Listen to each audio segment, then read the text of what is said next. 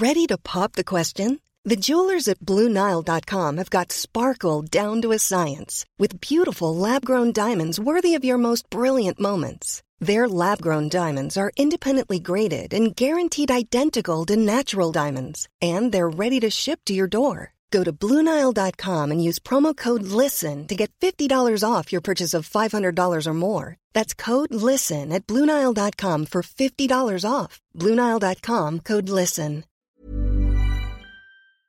Hi, I'm Lawrence Dallaglio, host of the Evening Standard Rugby Podcast, brought to you in partnership with QBE Business Insurance. The show is available to listen to now and right up to the end of the season when the winners of the Champions Cup will be crowned at Tottenham Hotspur Stadium and the fight for the Premiership title will be decided at Twickenham. QBE is one of the world's leading insurers and they will help your business build resilience through risk management and insurance solutions. Subscribe and download now wherever you get your podcasts. Thanks for listening. Mother's Day is around the corner. Find the perfect gift for the mom in your life with a stunning piece of jewelry from Blue Nile. From timeless pearls to dazzling gemstones, Blue Nile has something she'll adore. Need it fast? Most items can ship overnight. Plus, enjoy guaranteed free shipping and returns. Don't miss our special Mother's Day deals. Save big on the season's most beautiful trends. For a limited time, get up to 50% off by going to BlueNile.com. That's BlueNile.com. Hi, I'm Lawrence Dallaglio, host of the Evening Standard Rugby Podcast, brought to you in partnership with QBE Business Insurance. The show is available to listen to now and right up to the end of the season when the winners of the Champions Cup will be crowned at Tottenham Hotspur Stadium and the fight for the Premiership title will be decided at Twickenham. QBE is one of the world's leading insurers and they will help your business build resilience through risk management and insurance solutions. Subscribe and download now wherever you get your podcasts. Thanks for listening. ES Audio. From the Evening Standard in London, I'm David Marsland, and this is The Leader. For this special edition of the show, I'm at the Evening Standard Art Prize being announced at Cromwell Place. It's the first time we've held this event since 2018, and we're doing it in association with Edition de Parfum Frederic Malle. And Frederic will be joining us a little later to talk about his own art collection and the true value of art to him. We'll also have a word with our editor in chief, Dylan Jones, the CEO and creative director of Cromwell Place, Helen Nisbet, and of course, the winner, who right now doesn't know who they are. Let's have a look inside. It's really, really exciting. There's some really wonderful, fresh, original work here. It's seriously exciting. Can you just describe that to me for, for our listeners? I don't know, it's an extraordinary, like, double layered piece with a beautiful poem in French at the front, and then Google, it seems, the artist is asked to translate. And then I think she's made her own edits to Google's edit. It's beautiful though, it's multi-layered and it's really original. stunning. It's like a real mix of artwork. Yeah, it's very diverse. Describe this to me. Well, all I can see at the moment is boxes with various items inside. It's, it looks quite chaotic. Why is that appealing to you? Are are you chaotic yourself? sir? Maybe, maybe, yeah, maybe that's the side that I try to hide in a box. There are 12 shortlisted artists on display here, picked from hundreds, and I do mean hundreds of entrants. It was an open call for those who haven't had a solo exhibition in a public institution, which means lots of brand new names. Top prize is £5,000, but for the standard, it's about supporting and highlighting art and culture. Editor in chief Dylan Jones is here.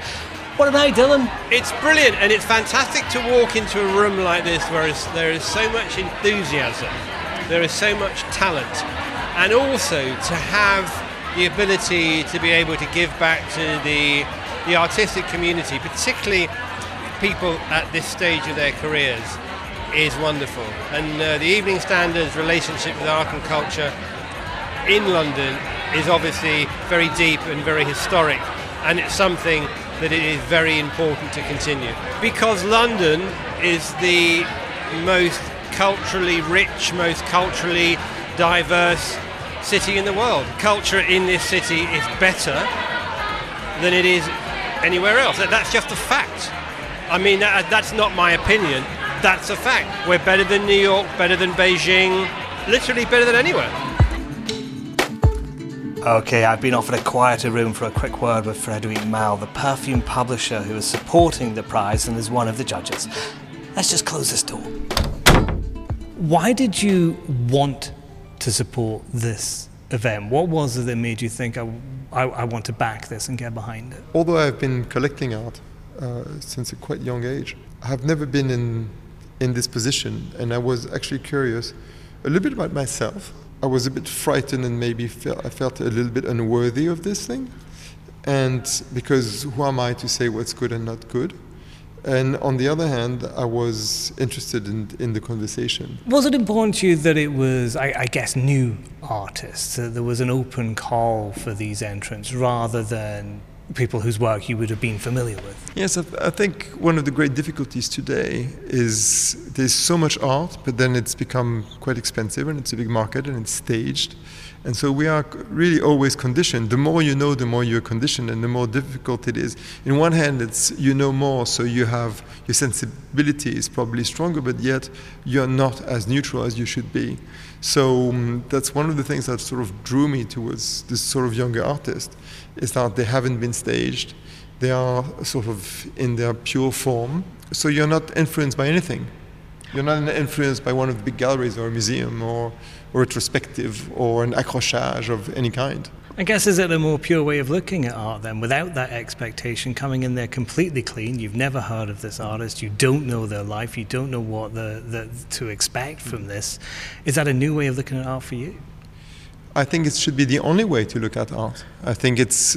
I think the, the, the discourse is sometimes important, but I think art has to generate this vibe, this uh, energy. Um, and sometimes it does, sometimes it doesn't. I am lucky enough to live with art that has been elevating me for years, and art gives you that or doesn't. And art stands the test of time or doesn't. What I was interested in is finding this in this kind of speed dating that that the Evening Standard organized. That's one way of, of, describing how that was. Um, you, you, obviously, you have a, a, considerable art collection. You've been collecting for a long time, it's as you said. Well, it, it's, it's more than a lot of people may have had. Yes, you, you, you, began when you were you were young. What was yes. the first thing you, you bought? Do you remember? I suppose that officially, the, the, the one thing that I bought the first time was was a, um, a print by Barcelo in 1983, I think, or 84. And I bought it from Yvon Lambert, and I was uh, just on my first job. And so I paid in like four or five installments, I remember. Yeah. I didn't know you could do that. yes, of course. I mean, good galleries did this. But the art that you have. They were patient. the art that, that you have and that you, you have collected, is the value of that in the price that you paid for it? Is it an investment for you or is it in the art itself? I hate to see it as an investment, and I'm not very good at that, although I've been lucky.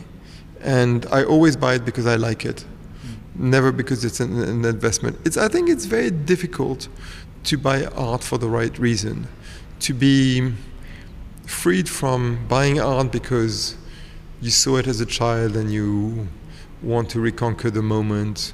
Freed from trying to make an investment because you think you know like a good stock at in Wall Street it's going to go up. Uh, free from all of that. I think you should buy art because you want to wake up in the morning and see it. It's a bit like people uh, sometimes you want to be with them sometimes you don't it's not because they are they have a big career that you want to see them and I'm delighted to announce that the winner of this year's Evening Standard Art Prize, in association with Frederic Malle, is.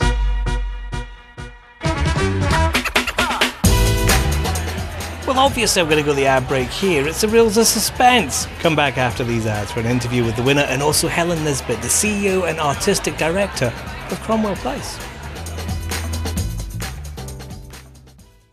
Hi, I'm Lawrence Dallaglio, host of the Evening Standard Rugby Podcast, brought to you in partnership with QBE Business Insurance. The show is available to listen to now and right up to the end of the season when the winners of the Champions Cup will be crowned at Tottenham Hotspur Stadium and the fight for the Premiership title will be decided at Twickenham. QBE is one of the world's leading insurers, and they will help your business build resilience through risk management and insurance solutions. Subscribe and download now wherever you get your podcasts. Thanks for listening. Thanks for coming back. That was a bit mean. The winner was Iman Sidonie Samuels, whose work 3,049 calls, 19,401 minutes was made from 81 paper phone bills collected from her grandmother's house in St. Lucia. After the announcement, I caught up with her, along with Helen Nisbet, the boss of Cromwell Place, and one of the judges. You've just won. How does that feel? Really and truly wasn't expecting it. I don't know. It's um, it's just a really lovely experience that I've like come into here. So really and truly grateful at the same time. I just um, I don't know, trying to getting to t- coming to terms with it all, and it's. I don't know. I'm kind of lost for words at the moment. If you could, for the listeners, just describe your artwork. It is comprised of 81 sheets of A4 paper, which are telephone bills from my grandmother's house that she collected over a period of around 20 years. So, from when she first actually moved back to St. Lucia from England until 20. 15. It itemizes all the her monthly calls down to the number, the amount of minutes, the cost, and just kind of putting it all into a large kind of tapestry uh, format so that it's all visible. That kind of history of her like connection with kind of communication and her connection with us, uh, 4,000 miles away in England.